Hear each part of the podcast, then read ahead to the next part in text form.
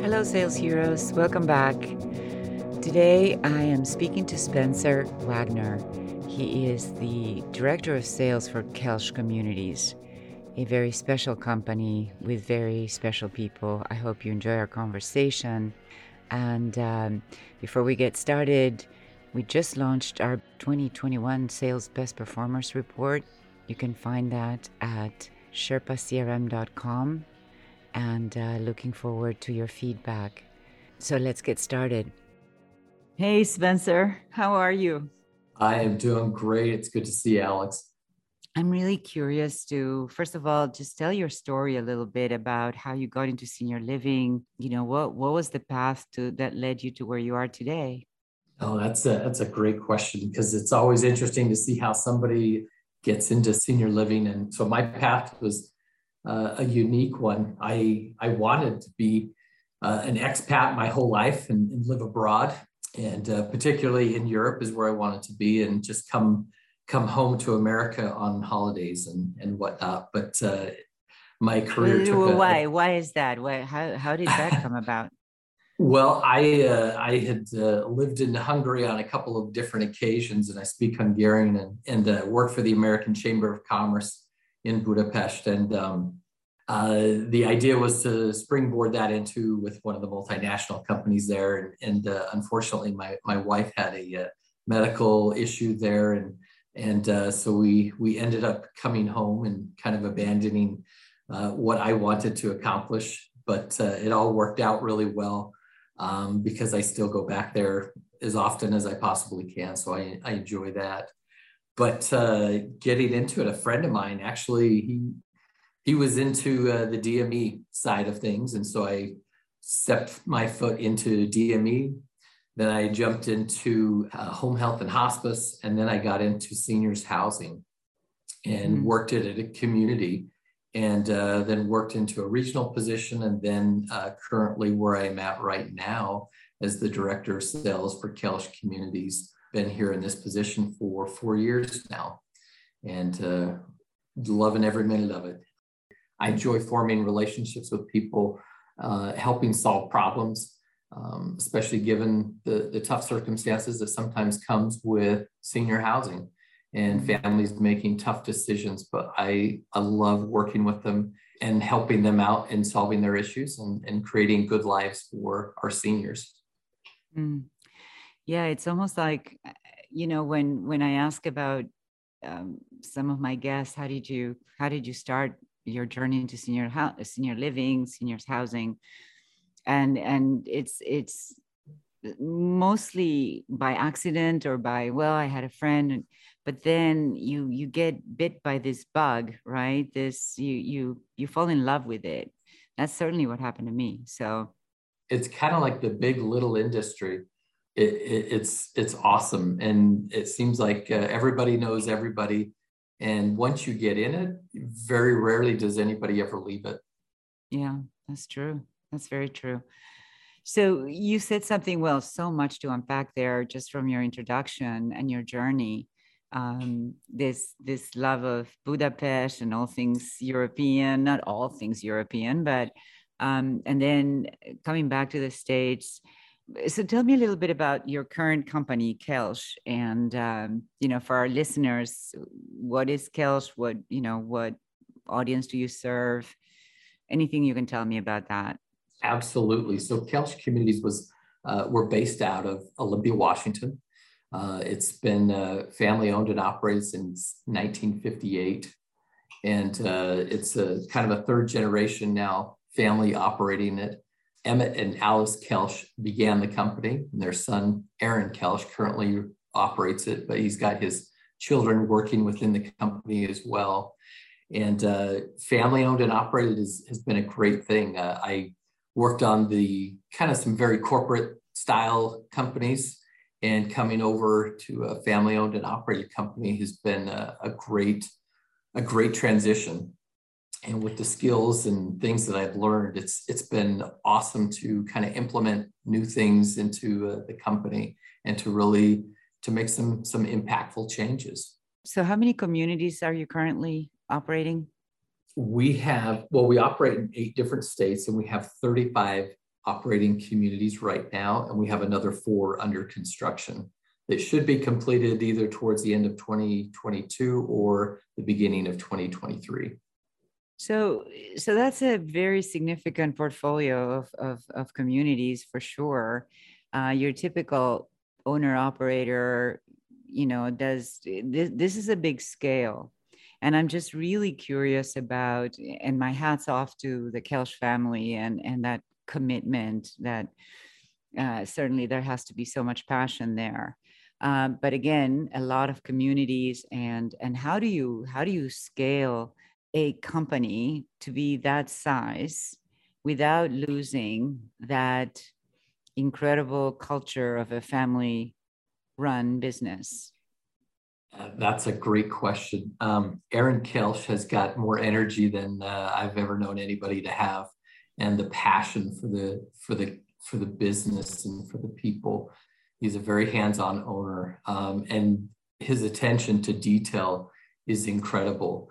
Uh, his wife is also very involved with the community. She does all the interior design work.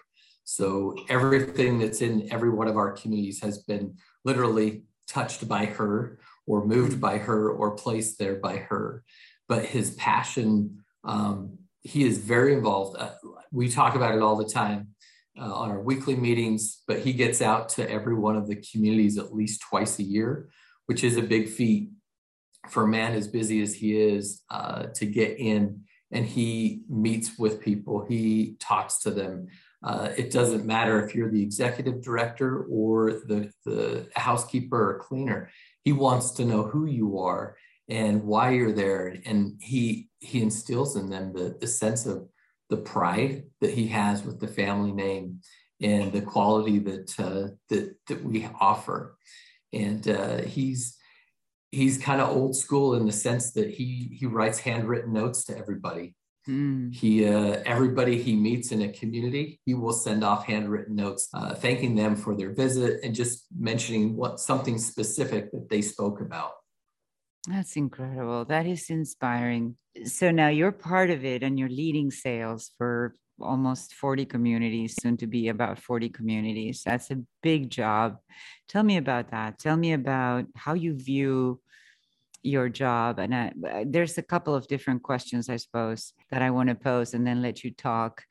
Um, so, how would you define your role? What is your your your sort of your north star when it comes to leading sales?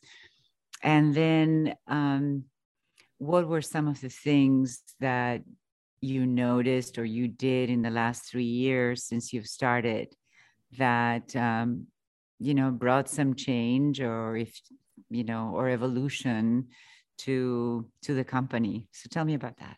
As the director of sales um, my job is is pretty simple it's uh, to grow new streams of recursive revenue and grow occupancy aaron's been very clear we have a great relationship with each other and very open and honest in, in where we are. And uh, I have a passion for this. Um, I love to succeed. I want to be the best. I want to be at the top of every good list there, there is out there. And so in my drive, I, I know I can't do everything. I cannot do it. So we've we've done a great job of hiring just the most talented people out there either from outside the company or the hope, growth, and opportunity that our, our company provides by identifying the talent within the in our communities and providing them the training and the opportunity to move up. Uh, mm. I never want to stifle anyone's growth. If I, you know, I want to surround myself with the best out there, and most everybody probably could do my job a, a lot better than me. But it's forming that that solid team. And that that's the way I approach it. I played sports, uh, very passionate about all kinds of sports. And so a lot of my analogies with them are, are sports related. And, and it's creating that, that team and uh, encouraging and mourning with them when it's tough and, and lifting them up when you need to and, and, and always kind of expecting even just a little bit more, even in the tough times. Mm-hmm. Uh, it's interesting. So coming into the to the company, they it's a great company, but obviously I have different skill sets uh, coming from a very corporate style company. And uh, I think it was appealing to Aaron to have me on board for that. And so I've been very particular in things to implement. Uh, one of the things is I I wanted to I wanted our salespeople to have as much time to focus on their professional outreach, forming relationships with key influencers, and then also being able to spend time with the their their leads, taking time to to get to know them better and not having been not to be bogged down with paperwork or reports or any of that stuff. And having sat in those chairs i understand when people say well you know it's just one more thing just one more report that you know in their mind's eye it only takes five minutes but in reality it takes you know 55 minutes and you compound that week after week. So i wanted to remove as many barriers as possible just so we could spend the time in the selling zone.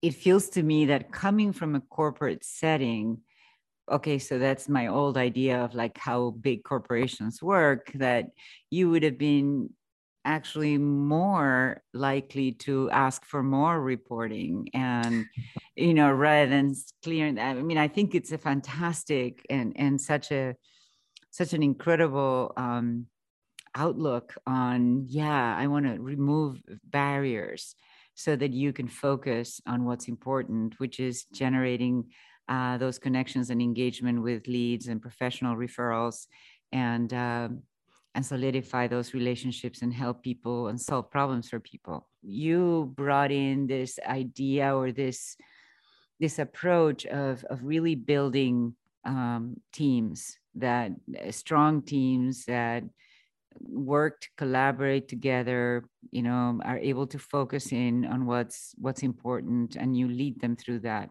can I ask you how how do you find those people? How do you find people? How do you find salespeople? That's uh, that's a great question because uh, I've tried several different approaches and and I thought, okay, there's got to be some way, one way to to find the top sales talent out there, and, and I realized there isn't. But you've got to constantly be looking for that talent, and if you see them, approach them, talk to them, and and find out more about them and what their what their priorities are like and what what their drive is like. Uh, the, the sales process is, is simple. And aaron has this phrase and we use it all the time is sales is we want to keep it simple. It's blocking and tackling. That's what it hmm. it's the basics. And so in this world where we do have a gazillion reports and you know we try to slice up data a million different ways which does serve its purpose, but sometimes on the ground level, I don't want to distract them and, and bog them down. They do need to know what's going on. They do need to understand certain things. But again, maybe that's more of the regional level or back at the home office level where we're having those conversations. And then we then we have specific messaging we use in order to inspire the communities because being spread across the country, different markets have different challenges. Uh, sure. Or some of them have the same challenges. And it's like, well, if this worked over here in California, maybe it will work in Illinois and uh, and utilizing the best practices. I want to talk all data, all about data, and I think the remainder of our conversation, I'd like to focus on that and and and how you view it, um, how you use it, etc. But but back to sort of on the ground level or where the rubber meets the road, which is really uh, the what how salespeople behave, what they choose to journal, um, how they journal their their activities.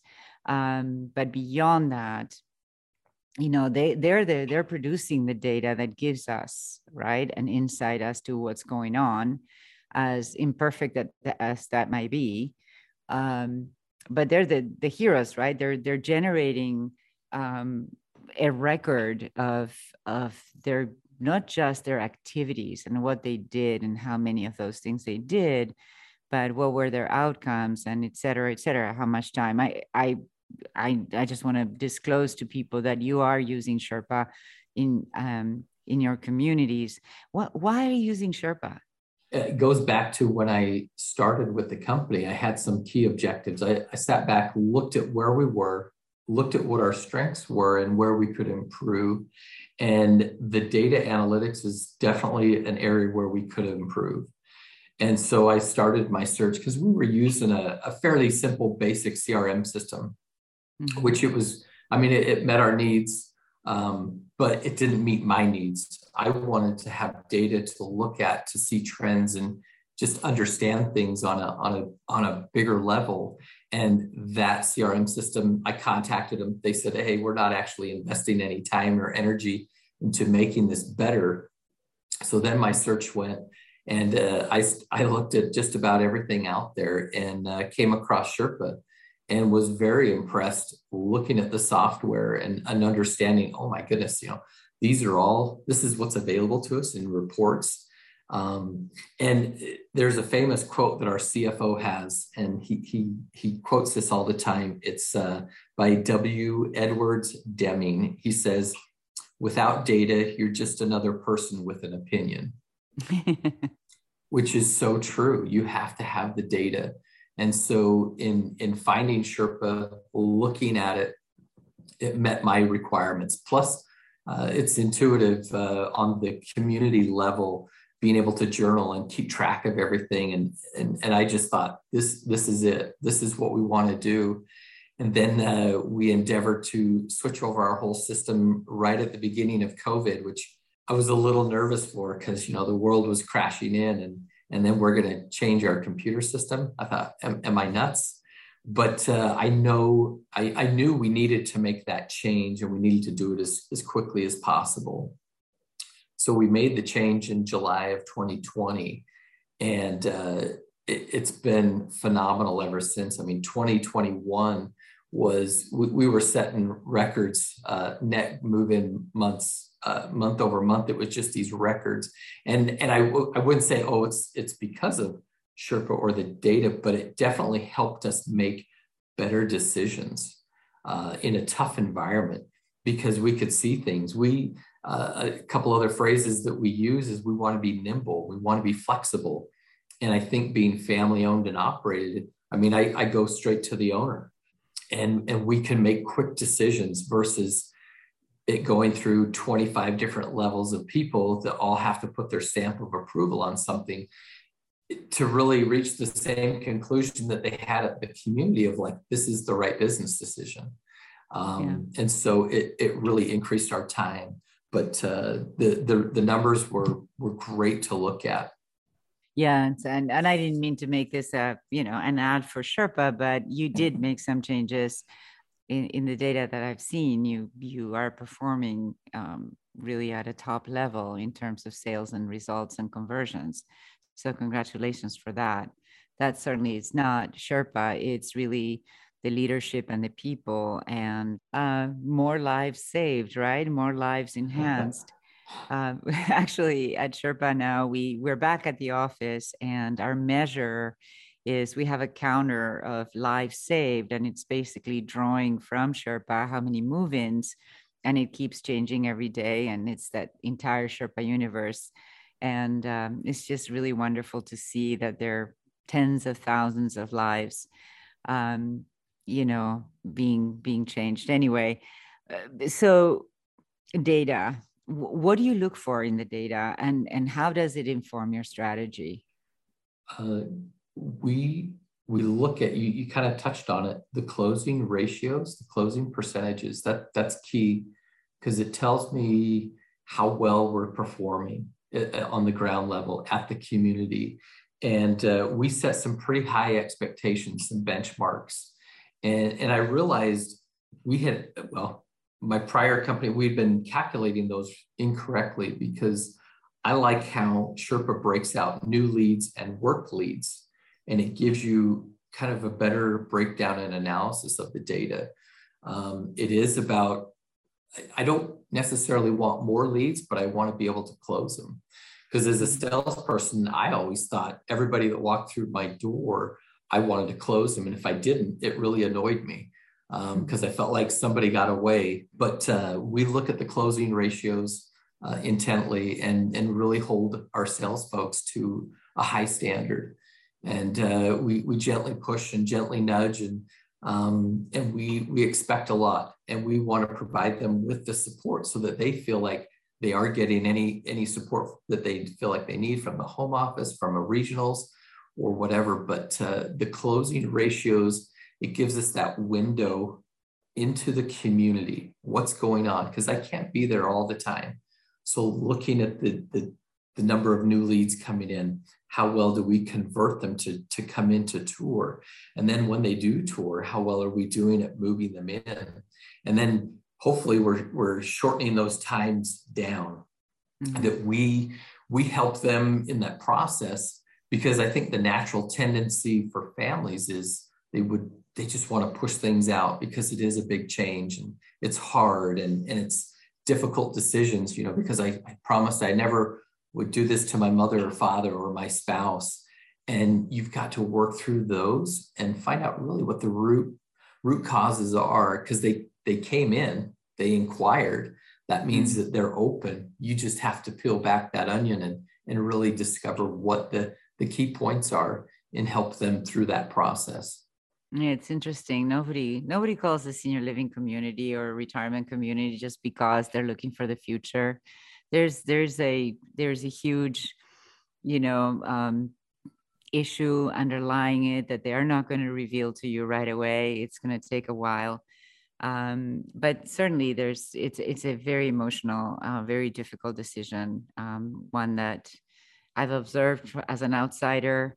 I can't even imagine you know being 85 and making number one the decision to let go of my current and past situation that I've crafted my entire life, where my identity is um, to just abandon all that to the unknown, to one of those places that in most yeah. most older adults' minds are, you know, the place where I go to die or the place where I lose my independence, etc.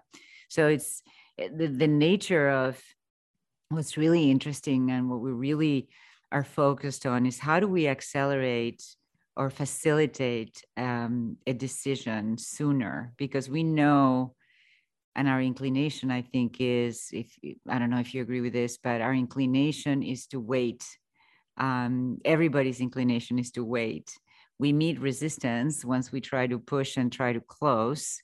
Um, immediately we meet resistance with most prospects because they're not emotionally ready uh, yeah they need it and so then we tend to abandon them because we don't know what to do with that resistance and and they push us away. So we make them cold leads. We demand new leads because these ones aren't moving in. And it, there goes the cycle right? That mm-hmm. person mm-hmm. is left unserved or underserved or not helped.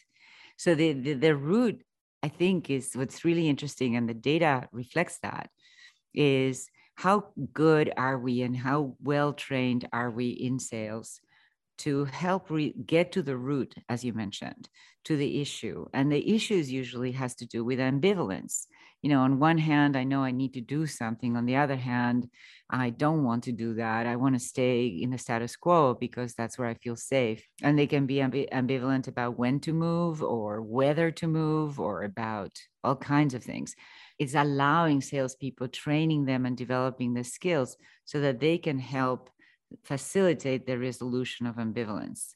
Because that's it. You know, it's not like if someone's not moving because to your community, uh, but they're moving somewhere else, then it was a question of the product didn't really fit them as well as the other product. Do you find that we just tend to try to fight for those people that are ready to go and then we we fight for them versus those those people that are ready to move those are great um, and and i I, t- I talk to our salespeople about it because i think those ones will get because they're ready to make a decision quickly it's mm-hmm. the ones that you talked about where just stepping into our buildings they feel like oh okay i've done enough research i think mm-hmm. i'll manage i think i'll manage it at home and and sometimes our biggest competitors not the community down the street. Our biggest competitor is, is not doing anything.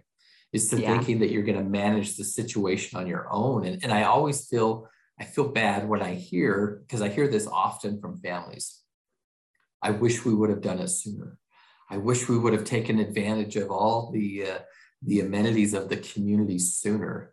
Um, and our seniors are waiting longer for various reasons. But if we do a really good job on the sales forefront and talk to them and identify and really remove those simple barriers and, and, and ask them, ask them tough questions because they're there and, and you don't do it in a mean, but you do it in a loving, kind way. You, you ask those questions because they've given you the right, because they're there. Mm-hmm. And, yeah. and I think it's, it scares some salespeople are scared to, to ask those tough questions. And so we, we invite them to poke and prod them and, and say, hey, you know, if, if, if we've overcome these objections, if we can show you and introduce you to people, why would you not want to make the decision today? Yeah, I mean, certainly those are human beings. We're we're very complicated, aren't we? And sometimes, sometimes, uh, you know, sometimes people are ready for us to to tell them what to do. They want that. Some some of us are. Um, it depends on where we are in our journey, right? And it takes yes. some skills to number one, identify where this person is. You know, what will be effective? What conversation? What's the nature of the conversation that will work um, for this person right now? Would would help this person in their own mind have a conversation with their own thoughts out loud, so that they can resolve their own ambivalence and figure out why would I wait? You know, so so those tough questions are basically in order to ask them. I think we are afraid to ask them because we are um, we haven't built enough trust. We haven't earned the right to ask them. You know if we just come out of nowhere as a salesperson and start asking tough questions. But if we um, if we provide as you've mentioned that opening up that trust building that saying you know Tell me everything. Tell me all your fears. Tell me all the reasons why you would even consider leaving your home. And then that that that's the conversation that helps that person resolve their own ambivalence because we can't do it for them. Um, but it's it's it, that takes some time and it takes some planning and it takes right. It's like you said though, building a relationship of trust. People will buy from those that they trust yeah. and uh, and so that is so key and it's a lot of it starts with listening right from the get-go. You've got to sit down and listen to them listen to those stories and and and again you have to spend time with them. Uh, and as you listen to them some of the, the techniques that we learned were just I, I would always have a notepad with me and i'd write down keywords that they would say and then use their words with them because it was their words. It wasn't my words. And uh, notice things that they would or wouldn't do or would or wouldn't like about certain things. And then you just kind of peel back that onion. You just keep asking more and more questions because the, if they don't trust you if they don't think that you're have their best interest at heart they they'll move on to someone else. And, and so we try and teach that with our sales folks that you know they don't want to be sold to. They don't need feature dumping in a building. They can come in they can see everything. You know they yeah. they know they they know and they can see what you have but show them the compassion uh, really connect with them on a on a different level so that when they go away they feel something different at your community. There's something yeah. different and i like that. And some of that is through human interaction. We know that socialization is a big thing and not all of the seniors love you know they're not like the life of the party uh, but they love to be recognized. We all do. Mm-hmm. we love it when people use our name. And so when you come into the community if you know it's a scheduled tour it's like well why wouldn't we involve everybody because this is this is our one opportunity to, to make the best first impression so you meet with our sales director, you meet with the executive director, the culinary director, our nurse at various times throughout their visit. And, and they just reinforce the same message. So if everybody's all on the same page, again, they're going to go away with that awesome feeling in their heart of like, wow, I can't put my finger on it, but that well, place they, is different. That's right. They better they better walk away with this feeling of that's really cool because they're trying to decide whether to live the rest of their lives there.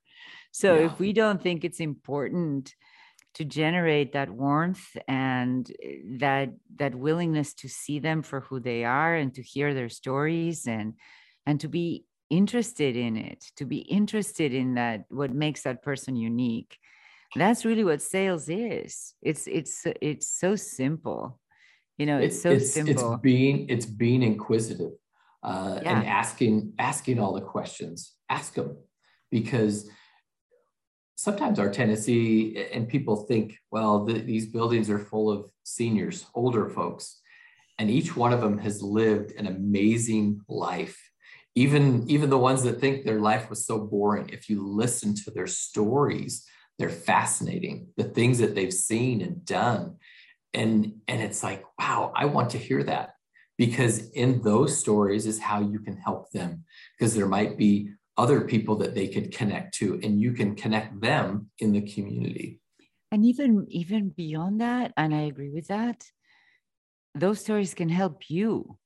Will enrich you as a salesperson. Will inspire you.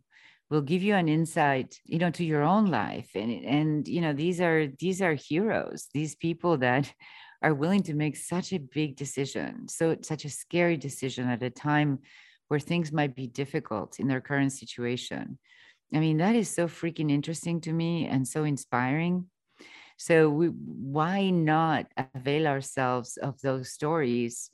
And not the stories for like the the line of the story but the values in that story the learnings from that the wisdom from that story. Uh, you know i think our job is to is to help people you know go through that like i'm not ready to like i wish i had moved sooner. And you know how could we help them move sooner? How could we help them in sales generate um, you know strengthen their motivation um, validate their fears build from their aspiration and their their strengths and not the fact that you need assisted living or you need care or maybe you don't need care yet you're kind of independent but on the you know how important i think for us especially in sales is to really see the person for for what's right with them not for what's wrong with them. And that will generate and, and what's your story what what do you aspire to that that generates uh, this feeling of oh right there at Koelsch communities or right there in my tour or when i went to visit this community i felt heard and listened to and and validated and never felt like i was being sold yeah, no, it's it's a it's a skill that I think people can learn. Some people have it naturally, maybe a little bit more than others, but I think you can learn it if you have that desire um, to interact with with the families because you know that your your community can provide a great life for them. What's really incredible is like we say like, oh my gosh, they would do so great here. I know it I've been to their home. I did a home visit. They came for a tour. I know they would really benefit, but they don't want to do it. They're not ready yet. That is to me the the the challenge, right, for our industry. How do you once you know in your heart that this person would really benefit and you know in most cases if they called and if they can afford it and if they can use the product and if it's a right fit we know that if they call, they're better off moving because there's an issue, right? Whether it's with us or somewhere else, that a change needs to happen. We know that.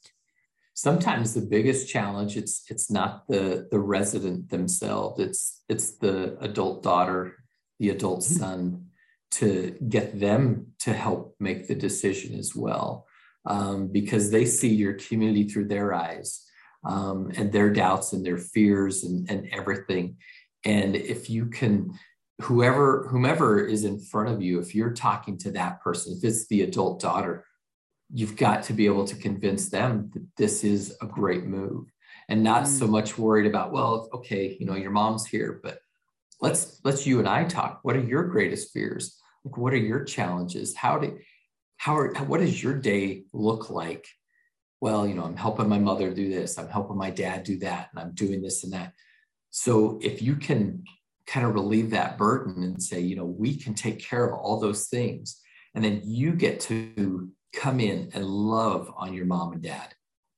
You can, you know, you get to be the son or daughter again, and we'll take care of all that stuff uh, the, the bathing, the, the, the dressing, the feeding, or whatever it might be, we can take care of all of that stuff so that you can have your life back and then love your parents just as much as you you did before and because that is challenging for them when they're the caretaker and they still have their kids at home all these responsibilities so again provide an opportunity to take stuff off their plate but you have to show it to them you do, you do. Anyway, we could go on and talk sales theory here for for a long time, but I want to get back to the data if that's okay.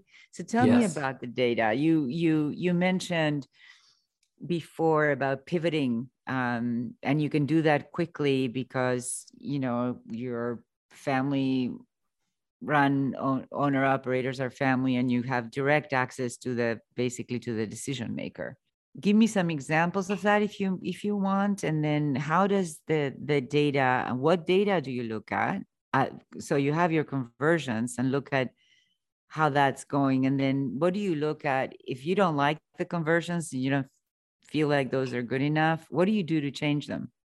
We meet on a weekly basis and discuss the company and what's awesome is we can bring up the dashboard now got a big screen tv uh, and we can bring up the dashboard and we can talk about specific communities instantly.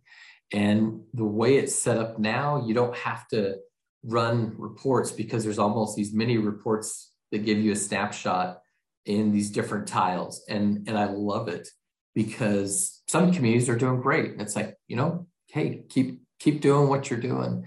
And then others, um, you can see, well, uh, it, it's identified in red or green how well they're doing if they're up or mm-hmm. down. And and then then we jump into deeper dive conversations. These the analytics has changed our conversations in our meetings. Instead of just kind of guessing and, and going well you know i think we've got something buried in some report. This we can pull up instantly and look at and conversion ratios are big number of uh, you know what are our outreach efforts I like looking at the amount of time that our folks are spending with people. Are we are we going too quickly? Um, because I, I think if we're going too quickly and I just hey give me more leads, give me more leads, everybody wants it. But then you're you're kind of adding more hay onto the haystack uh, mm. if you've got more leads because it takes time away from your current leads. And and we've tried to identify healthy numbers of active leads that each community should have and then operate within those numbers. Um, again, from the home office level, we look at it, then we pass that down to regionals who then have conversations on the local levels with the communities. And again, I don't want to bog people down with too many reports or too many of this or that because I want them taking another tour. I want them doing another outreach call, another. you want visit. them to yeah you want them to generate data and not not look you know generate yes. good data well they i want them doing activities that can be directly tied in or tied back to a move in that's the most important thing taking a phone call it's i mean if if we've got a meeting scheduled and they have a, a, a tour come in never ever should they say hey i can't take it. You know i'm talking to spencer. Oh, they can bump they can bump me all day every day in doing that because that that just takes precedence over. But also it's it's forming key relationships with professionals those key influencers in their markets. Um, because sometimes again it's not so much the amount of leads it's the quality of leads. If i've got people recommending us hey you know these families they did they had a great experience i think you, you know you should go check them out and if I've got somebody just sending me leads, and, and I'm not naive to think that, you know, I'm going to have 25 doctors sending me leads. I would love that. That would be great. But doctors. one or two, I, I, yeah. I take one or two, or one or two skilled nursings, or just one or two key uh, professionals sending people our way because I'm going to capture the other stuff. because you know, because you know that a lead aggregator will give you, you know, at best a six to seven percent conversion, depending on how many leads they're sending you, right? So it's a spray yes. and pray kind of approach. But you know, I mean, we know the data is telling us that obviously the conversion from a referral source is upwards of 40, 42%.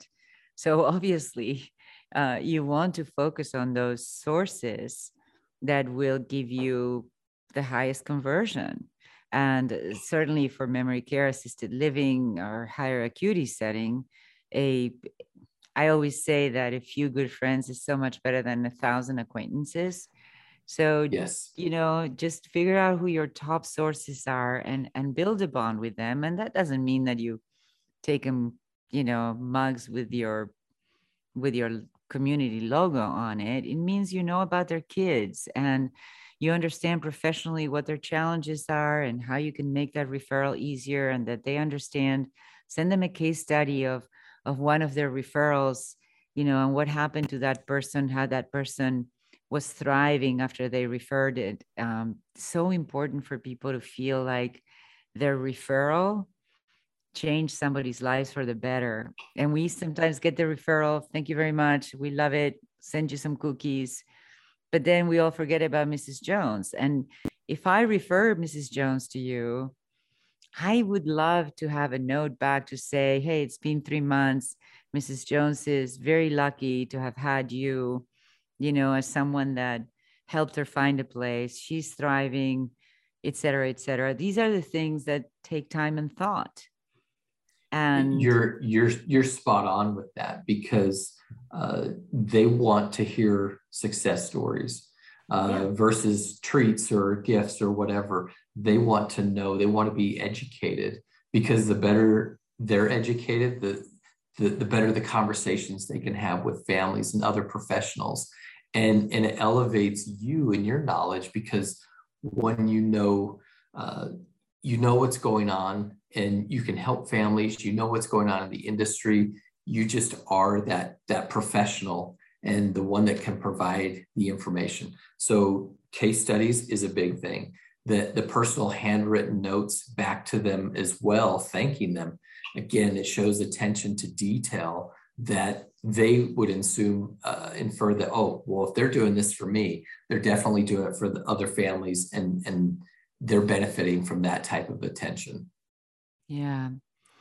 So what else do you look at? So you mentioned that you with the dashboard you can immediately see red or green, you know, good or bad. Yeah, if it ain't broke, don't fix it. But when it is not looking great, then then you have to dig deeper, right? What what might be going on here? And it could be a question of, to your point, um, the sources of leads are we abandoning leads too quickly? Are we working them deep enough? So you're looking at which metrics which activities do you focus on in order to help you inform your strategy? You know uh, I, I like the time in the selling zone and those activities that they're doing to help promote that. Because um, again I don't need more leads. I, I just need better quality because I think everybody is in somewhat they're going to fit into our building. They're going to they're going to be able to be a good fit somehow. And so looking at the time that we spend on the leads is huge. Is it is it a follow-up phone call? Is it a visit? Um, I think home visits add so much value. And COVID kind of put a monkey wrench into that uh, but being able to go out and just touch them and the number of touches that they're making, uh, it, it, allows it allows the family to build a relationship with them and and and have that trust factor because we're supplying them information. And then again, it's not just you know taking them a, a meal or this or that, but again talking more about what what their obstacles are, what objective objectives uh, they want to accomplish, um, what are the, the hindrances in their life. And by addressing each one as they come up, you build a stronger relationship. You have more information of what they are. So um, you can help your closing percentages will increase once you have more of that information. Oh, most certainly, right? The more you know.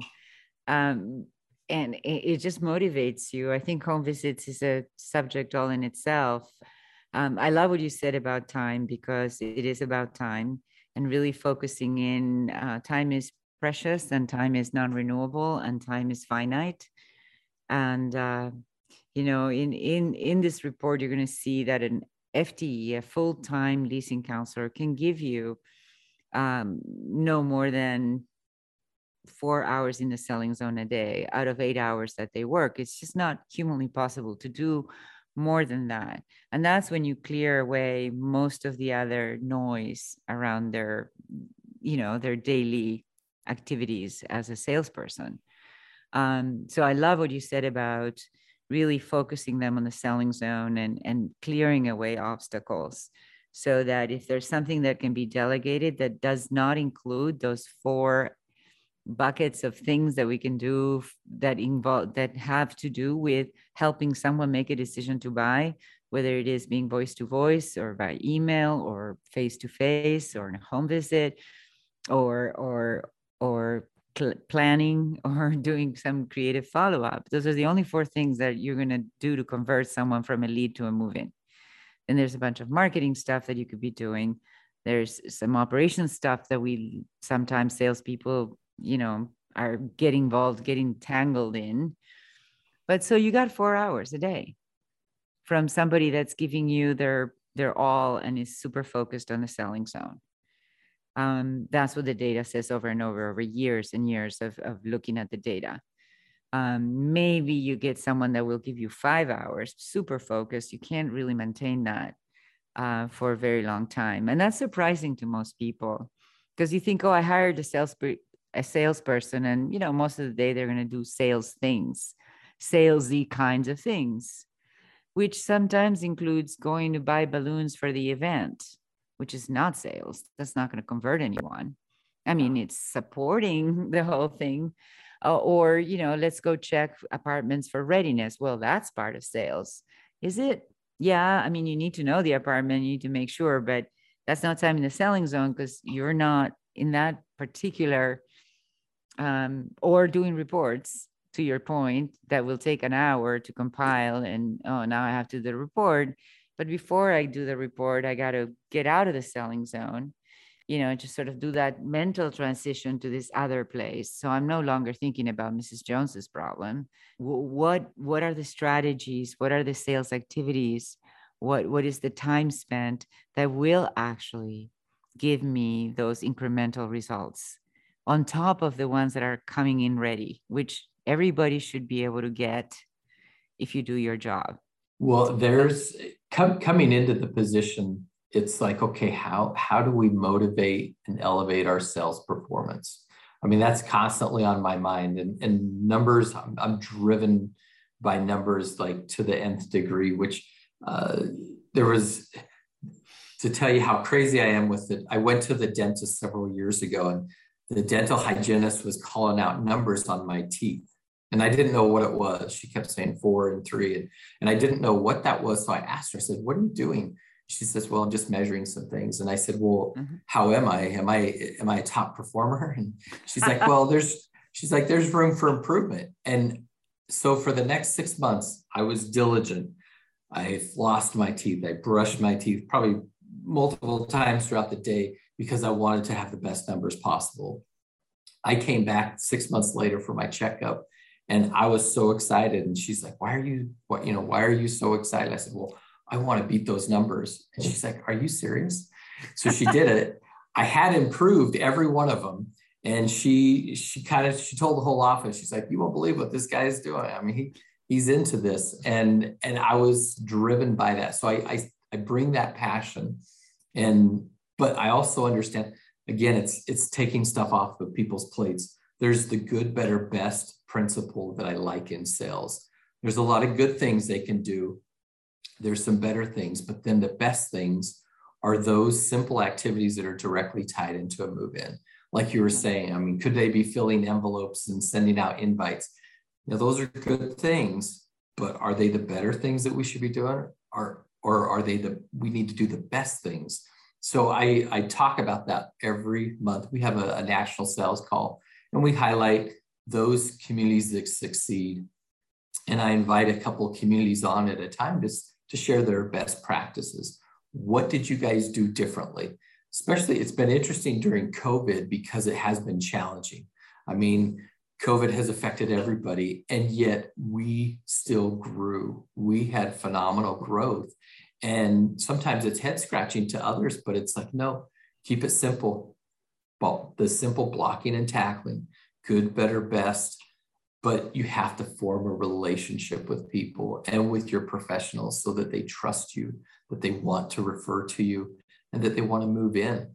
Again, looking at sales talent, I think we can coach up a lot of people and then every once in a while you know you'll get those superstar those rock stars that just continue on. But i think everybody can learn this. It's it's simple. It's relational. It's spending time with folks. And from my level looking at the numbers that's my job. And then i i pass down information to those that need to know and then we have conversations that way. Because you can't overload a community. Like you said there's only so many hours in a day. They can't do everything. And again, those activities where we think, well, that just takes five minutes, you can totally do it. it it's not, yeah. and it inhibits sales. So you've got to, you've got to let some things go. Uh, again, on my level too, good, better, best. What are some of the things that we can let go, which sometimes is like, oh, we want to hold on to it because it's it's our it's it's our safety blanket or whatever it is but or give yourself yeah. permission well give yourself permission the, to let them go exactly and and it's it's also the way that things you know one of my pet peeves and and one of the things that i one of the many things i'm very passionate about um, regarding our industry and how things used to be um, I, I have observed in the in the past that you know, oh, this is sales, this is sales job. Um, there was the inherently a disrespect for a salesperson's time. You know, we're we don't really well, we we do now, and that is changing, but again, they would be tasked with anything that was related to a move in or an event or marketing or operations right after the move in. You know, it was sales that's sales job and it's interesting when we do the exercise and this is part of the report when you do the exercise of calculating your time in the selling zone and people honestly sit down and we provide a list of things that most of us need to do if we're in sales like you know some meetings reporting you have to have lunch you know you have to get a break mm-hmm. during the day et cetera et cetera and then we have them calculate honestly just how much time do you think you spend doing those things? And then, okay, great. So how much time is there left for sales for those for the selling zone? And most people don't have more than an hour and a half. Most people, and some people are just on a negative. It's like, whoa, whoa. You know, so it's it's it's not surprising that we tend to abandon leads that say they're not ready because they're taking too much time that we don't have any and so and we have the pressure for move-ins so i think that instinctually instinctively um, many of us will just hit the phones and try to hit the lead base with call howdy doody calls. How's your mom? I wonder if you made a decision yet you know and and try to speed that up. And the data shows that the the wider the net you cast in terms of trying to touch a lot of people with the little time that you have, you're diluting your effort and you're not reaching anyone. You're not generating engagement with anyone. You're just desperate trying to figure out who's re- who's ready to move in today. I yeah. mean, I'm tired of preaching this, but it just makes sense. If you have a little precious time, and we have this whole analogy with watering your garden, you know, that's really interesting. I, I we find it to be fascinating because I think it resonates with people. If I only have a bucket of water you know, and I really wanted to reach the roots and yield crops. Do I do a thin spray of water over a large field where that water is going to evaporate and it's not going to yield any crops and other than the ones that are ready to pop up anyway? Or do I really focus in on a, on a smaller section of my field and really soak those roots? So totally over, agree. Yeah, yeah. So over and over, the best performer will work fewer leads. Doesn't matter how many new. I mean, you need leads, but it doesn't really matter how many new leads you get. It does matter to the extent that it so dilutes your time and distracts you from what you mentioned. Now, now I'm abandoning the work that I was going deep with this person that's not quite ready yet, but I'm helping them advance versus, you know, and then I abandon that effort for trying to keep up with all my new inquiries. It's a tough job. Uh, yeah. Being a being a, a, sales director at a community is tough um, because time management is of the essence. And uh, at, at our level, regional level, at the home office, if we can take things off of their plate, they will be more productive.